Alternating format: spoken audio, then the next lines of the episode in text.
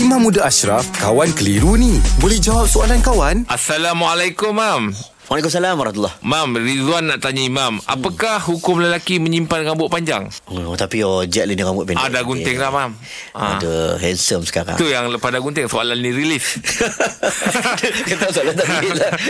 Okey baik sebelum tu kita tengok Nabi sallallahu alaihi wasallam dia tidak uh, pendekkan rambut tidak cukurkan rambutnya melainkan dengan tujuan ibadah iaitu tahlul bila haji, bila umrah nak tahlul kan hmm. baru Nabi cukur jam, rambut Nabi sallallahu alaihi wasallam. Selain daripada itu Nabi membiarkan rambut Nabi dia ada belahan-belahan Nabi. Hmm. Jadi apabila dilihat sebagai riwayat hadis menyebut Nabi pernah menyimpan rambut sampai paras bahu. Ada sebahagian kata Nabi simpan rambut panjang sampai paras bahu dengan tujuan peperangan. Nanti kalau kena tetak tak kena kat leher. Ada sebahagian pandangan macam-macam. Tapi hakikatnya ulama kata dibolehkan untuk kita menyimpan rambut yang panjang hmm. walaupun lelaki hmm. dengan syarat. Yang pertama, tidak ada niat untuk meniru perempuan. Tak boleh. Nombor dua, dia meniru-niru perbuatan orang yang tidak soleh. Contohnya, artis yang mungkin ada unsur-unsur tak baik dekat negara barat kan. Hmm. Dia saja nak buat niat dia begitu.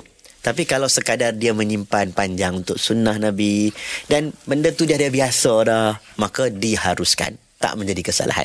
Oh. Uh, yang boleh kita cakap boleh, tak boleh kita cakap tak boleh lah. Baik, Mam. Uh, bergantung pada niat dia. Baik, Mam. Terima kasih banyak, Mam. Alhamdulillah. Selesai satu kekeliruan. Anda pun mesti ada soalan kan? Hantarkan sebarang persoalan dan kekeliruan anda ke Sina.my sekarang.